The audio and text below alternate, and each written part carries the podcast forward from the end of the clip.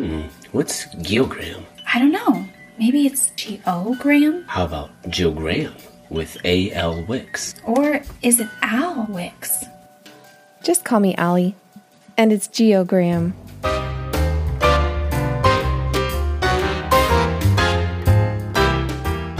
Welcome to Geogram, the podcast that combines the geography and grammar of the English language.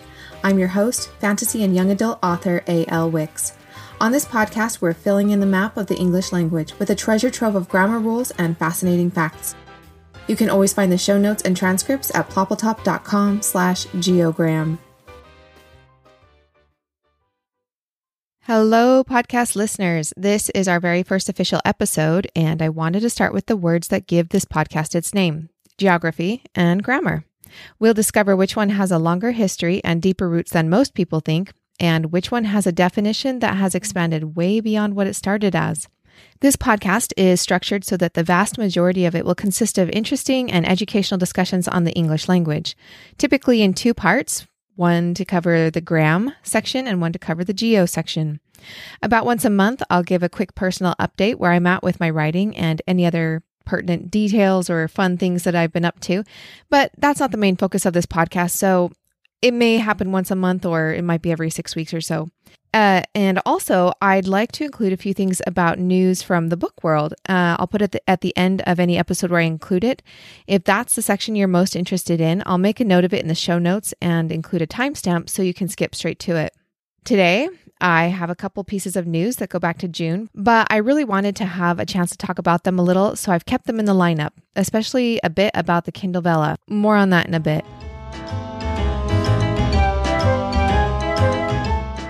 My aim is to make this a weekly podcast, at least until the end of the, the this year, 2021, for our first podcast season. Then I might need a break. I don't know. We'll just have to see. I am a busy wife and, and a homeschooling mom uh, as well as a writer and a researcher. And I, I know that no matter how much I think I can do in one week, I do have a finite amount of time and I do need to actually sleep. But we've been working hard to get a good system established. So I think it just might work. And I'm really excited about this podcast. I mean, I already have more episodes planned out than what I can fit into a whole year of weekly shows. So I think it's time to jump in, ready or not. Now, I think that's enough of all the tedious intro stuff. Let's get into some seriously cool things about the English language. The word grammar goes back a lot further than most people think. When I asked a few friends where they thought the word grammar came from or when grammar as a concept started, I was surprised at how many of them assumed it came from the time of Queen Victoria. In a way, it makes sense since her reign was all about creating a, a proper royal family with proper habits and roles, and the idea of grammar being a part of that does make sense. Modern English was fully formed by Queen Victoria's time. Other than some minor differences in things like vocabulary and manner of expression, writings from the 1800s feel normal to us. The great vowel shift that turned Middle English into modern English was considered complete about 300 years before Queen Victoria's time.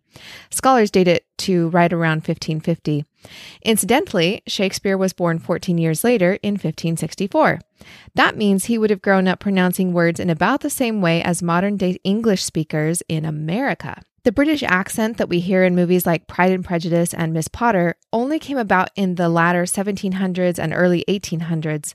This contrived accent is known as received pronunciation, in effect, because they received their way of speaking from an elocution teacher, which honestly, I don't really like that word very much. And I'm glad we use the word diction now to describe the style or manner in which a person speaks or is taught to speak. The history of the American and British accents is pretty interesting and surprising for many, but we'll save that for another episode. To be precise, the creation and use of grammar and language rules, and I'm putting air quotes around that in case you can't tell, and I'll explain why in just a minute. The creation and use of grammar and language rules goes all the way back to the Greeks. According to the Encyclopedia Britannica, the Greeks were the first ones to write grammars, and they did so in order to study their own literature like the Iliad and the Odyssey. It reminds me of something I was once told in a music theory class. There were a lot of composers before Bach, obviously, but his music hit a particular chord. If you'll pardon the pun. After his death in 1750, some people took his work and began to study it and to determine why he used certain chords and not others, why some progressions worked and why he avoided or rarely used others. For example, it is rare to use parallel fifths because it just doesn't sound right. Things like that had been known intuitively for a long time, but Bach's music was almost mathematically precise, and when they put it all together and studied it, some very clear patterns emerged. These have led to the foundation of much of music theory as it's taught today. And that is, in a way, similar to how grammar was created amongst the Greeks. Once their language was being written down, it became clear that some of it was a particularly good construction of their language, and they wanted a way to study it and find out why it worked so well. And so it happened that grammar rules, again in air quotes, were born from well written, intuitively created works that were later studied, which revealed the best ways in which the Greek language was and could be used. These highest and best ways to write and speak were codified into a set of rules known as grammar. Later, as the Encyclopedia Britannica states, quote, the Alexandrians further developed Greek grammar in order to preserve the purity of the language. End quote. And then Dionysius Thrax wrote The Art of Grammar, which is the first grammar written in the Greek language, which makes it the first grammar of a Western language, according to scholars. And just a note on the name Dionysius when I looked up the pronunciation to double check it, it stated that the pronunciation was Dionysius, even though there's not another I after the first S. I've always heard it as Dionysus, but we'll go with the official pronunciation of Dionysius. Many centuries later, Samuel Johnson, an English poet and lexicographer, created a dictionary of the English language, which he's still known for and which is one of the many references I routinely check in my research. Though his was not the first English dictionary, because it was so widely used, it began to give a degree of standardization over large areas where the English language was spoken, at least in Britain. About 40 years later, Noah Webster created a dictionary of the English language that had wide reach in America and several quotations used in Webster's dictionary, then and later, were from Samuel Johnson's dictionary. It was Samuel Johnson who stated that, quote, the rules of style, like those of law, arise from precedent, which is basically saying the same thing as how grammar came about in the first place. And in the preface to his famous dictionary, he lamented about, quote, the dreams of a poet doomed at last to wake a lexicographer. One gets the feeling that he hoped to influence those who spoke the English language into a more exact conformity, but that in the end, the, the sheer number and usage of words was so vast that the best thing he could do was to define them and hope that by and by, as school children were all taught from the same book, learning the same definitions and pronunciations and spellings, that a degree of standardization would be achieved. Perhaps it's just as well that Johnson didn't live to see the rise of received pronunciation amongst his fellow countrymen with their intentional changes in pronunciation and inflection. Later came the Oxford English Dictionary, which many people have heard of, and then in 1998, the first edition of Garner's Modern English Usage was published. In over a thousand pages, Bryan Garner provides definitions as well as rating each definition or word usage on its current acceptance in society, which naturally will fluctuate over years and decades. This is all to say that the history of the grammar of English and its predecessors in Greek and a few other in between languages were based on how the best poets and writers wrote the language, and the rules, in quotes, that were developed were meant to teach all English users how to emulate those highest and best examples of the English language. So that's why they're not rules, grammar rules as such, but they are fantastic guides to teach us how to speak and write English in the best way possible, to make our communications as clear as possible and our stories and books as interesting and as, as appealing as we can. And that's why English grammar is so important and fascinating.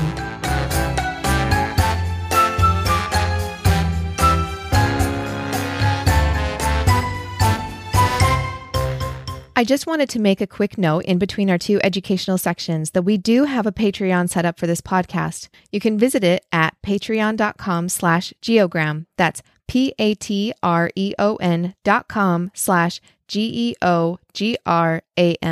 Even a pledge as small as a dollar a month will help us make sure we get this podcast rolling and make it as high quality as we possibly can.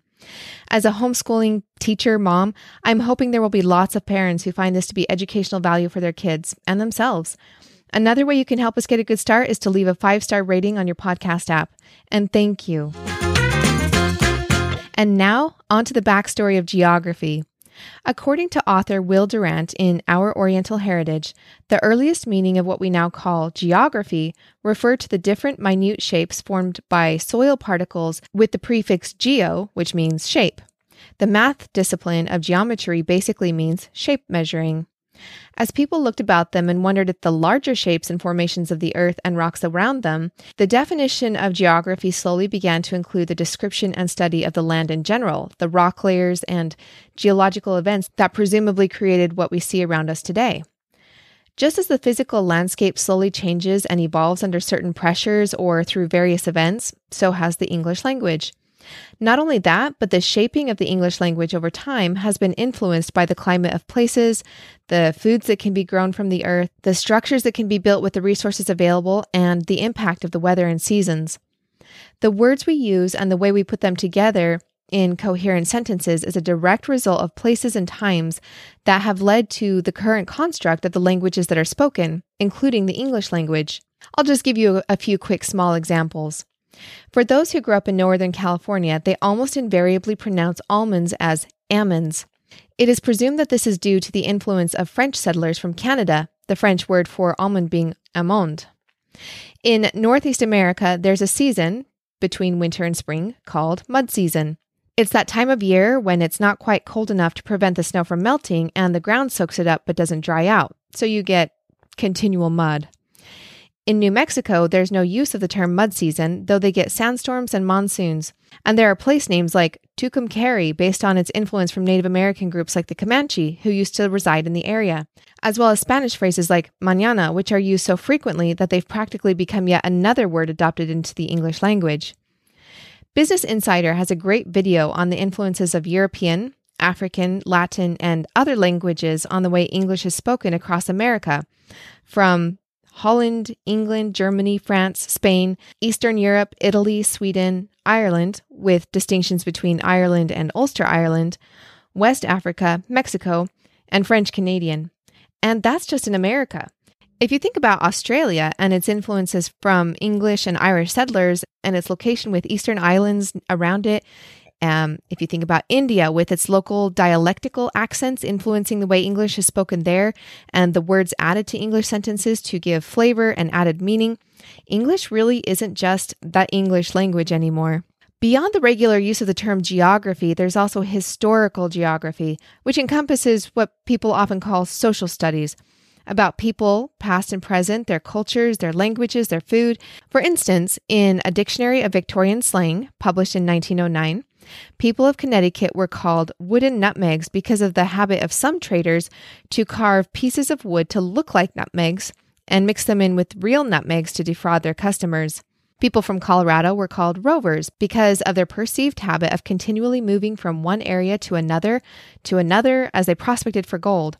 And a South Carolina cracker is described in great and hilarious detail, while the people of Kentucky were known as corn crackers. So many of our words and phrases that we use to describe how we're feeling or what we've experienced come from geographical terms. We could be underwater or trying to keep our heads above water. We could be up a creek or up a crick, as most people say where I grew up in Idaho, or over the hill. Perhaps you finally think you are out of the woods or you'll cross that bridge when you come to it. Perhaps that ship has sailed or you need to find a way to break the ice. Whether it's ice or hills or creeks or woods or shapes of soil particles or mountains and rocks, the geography we see around us and our relation to it has helped us understand ourselves, has created our cultures and languages, and has shaped words and phrases in the English language in more ways than one.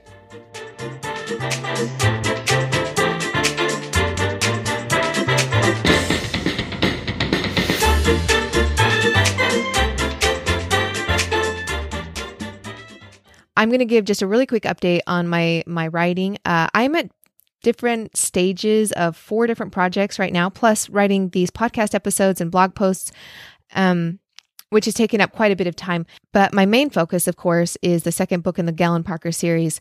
There's an enormous amount to plot out and points to hit for that series, so it gets the most time and attention.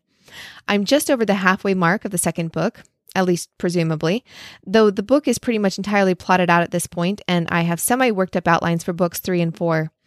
I wanted to make a quick note on the cover of the first book because it's getting an update. For now, the red cover will continue to be available, but more as a collector's item. Ploppletop Publishing commissioned a new cover to be created, and I've seen it, and I absolutely love it. I know they're currently getting it up for pre orders on Amazon. Um, I think the official release date is early November. I I think it may even be November 1st, which is a Monday. Now for some news. And just as a note, I did first record this on June 15th, 2021, but because of audio issues and trying to get the microphone situation sorted out, I am re recording it now. And even though this news is a few weeks old, I still wanted to include just a couple of things. First, I wanted to take a second to note the passing of Scholastic CEO Dick Robinson. Like many of my generation, I grew up with Scholastic book fairs occurring at regular intervals at my elementary school. I didn't even know at the time that Scholastic was a book company, but I loved the word Scholastic because it meant I could take my own earnings to school and bring home a brand new book that was all mine. So when I heard that the CEO of Scholastic, Dick Robinson, died on June 5th at the age of 84, I wanted to just make a mention of it and say thank you to all the publishers who make the effort to publish books for kids and teens. Now for a bit about the Kindle Vella. Some of you may have heard about it, though there's a good chance that many of you haven't. I I find the news about Kindle Vella really interesting. For one thing, I didn't hear anything about it until the announcement came out about its release. I did a focused keyword search of Kindle Vella via Google, and only one, as in a single page of news stories in English, came up about the Kindle Vella in mid June. So, unlike a lot of other Amazon announcements where they talk about a future rollout of a big item or program, this one seems to have only been announced upon its release, and not very loudly either. I don't know if that's intentional for one reason or another, but I do find it a bit interesting for its anomaly. And just as a quick note, there are a lot of articles about Kindle Vella on other websites and blogs now, especially those that talk about the book industry. My search was specifically for its mention on larger news outlets. And just as an added proof of how new and rather quiet this all is, there is not even a Wikipedia note about the Kindle Vella yet, even though the Amazon Kindle article contains over 11,000 words and was last updated on June 2nd and doesn't contain a single mention of the Kindle Vella. Kindle Vella is something that Amazon is doing that allows authors to publish books one chapter or section or episode at a time, and that allows readers to purchase and read books or serials one episode or chapter at a time. Obviously, some authors will choose to take fully completed books and put them on Kindle Vella, releasing each chapter in a serial format. However, a quick look around the Kindle Vella topic on the Amazon KDP site makes it clear that Amazon is indeed providing a way for authors to write and release a book a chapter at a time. The beginning chapter is released before the ending is finished. Under the Kindle Vella page, and I'll put links to it in the show notes and transcript um, in case you're interested in going there and seeing for yourself. The top section is Publish an Episode, which is a link where you go to publish episodes one at a time. The second link on that page is Update an Episode. Reading further down the page, it's interesting to note that it says you can edit a published episode at any time, but once an episode is live, you can't delete it. I suppose if you ever did want to basically delete an episode, you would just edit it down to a single letter or a word or a sentence. But as of right now, any episode that is published will be permanently part of your KDP account. I've had a bit of a think about the Kindle Vella and I think what might be happening that is that Amazon is trying to provide a professional, meaning a money-making outlet for young or young-ish writers who have grown up writing and reading fan fiction. The only writers I know of who are currently publishing like this are fanfic writers. But I do hope that it will open up an avenue for kids and teenagers to start writing and doing some self publishing, to get some feedback, do more writing, because I think that any way we can encourage kids to read and write more is a good thing. I really don't think the Kindle Vella way of publishing is something that any of the big publishers will choose as a way to release books, though, because obviously, with the kind of money a publisher puts out to get a book to market, they have to be sure that a book is going to work before it's released. And they really can't do that until it's fully written at the very minimum. So, this really feels like Amazon is catering to the self publishing market, particularly those who are currently in their 30s or younger. And just as a note, as I'm recording this at the beginning of August, Kindle Vella is now available on the Kindle iOS app. So I decided to take a look around and see what book chapters or episodes are actually going for on the app. And one thing I really didn't like um, to make the chapters cost more in tokens based on probably just word count.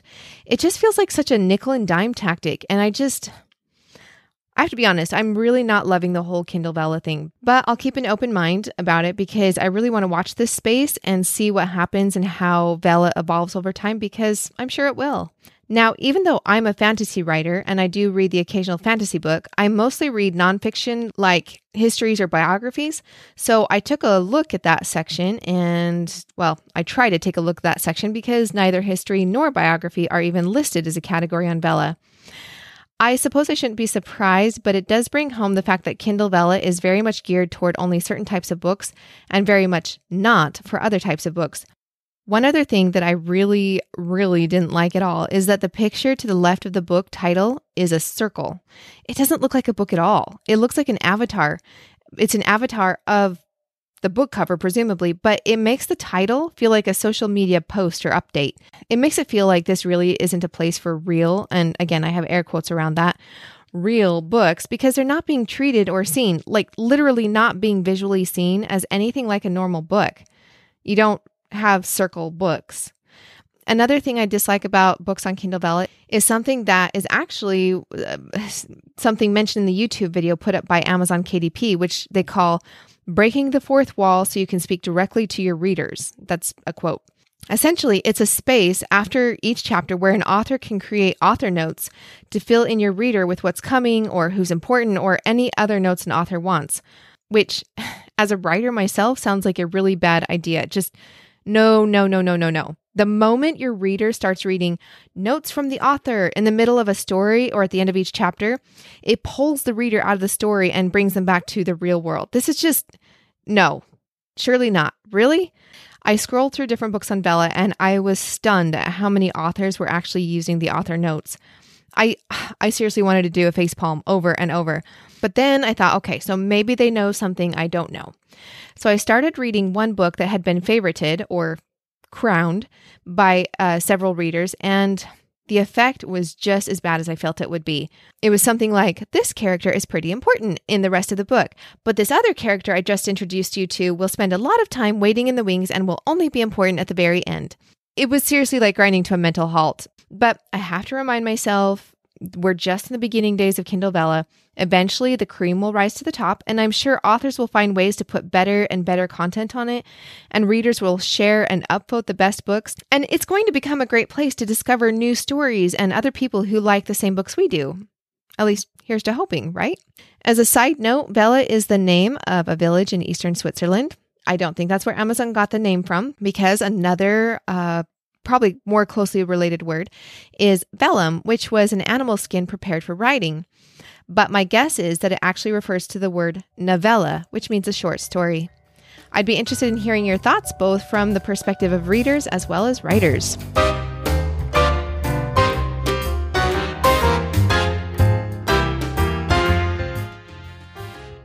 Coming up next time.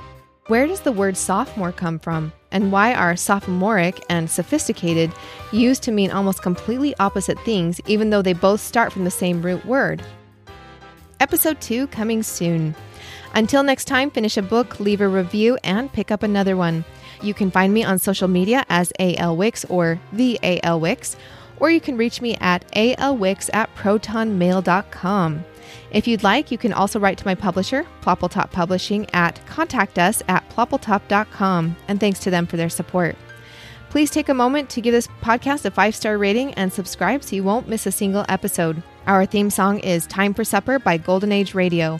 All other music and sounds are from Epidemic Sound. If you're unable to find this podcast on any podcast app, please drop us a line and let us know so we can make sure it's as widely available as possible. Transcripts and show notes, including links to all news stories and research I reference, are available at ploppletop.com slash geogram. And thanks for listening.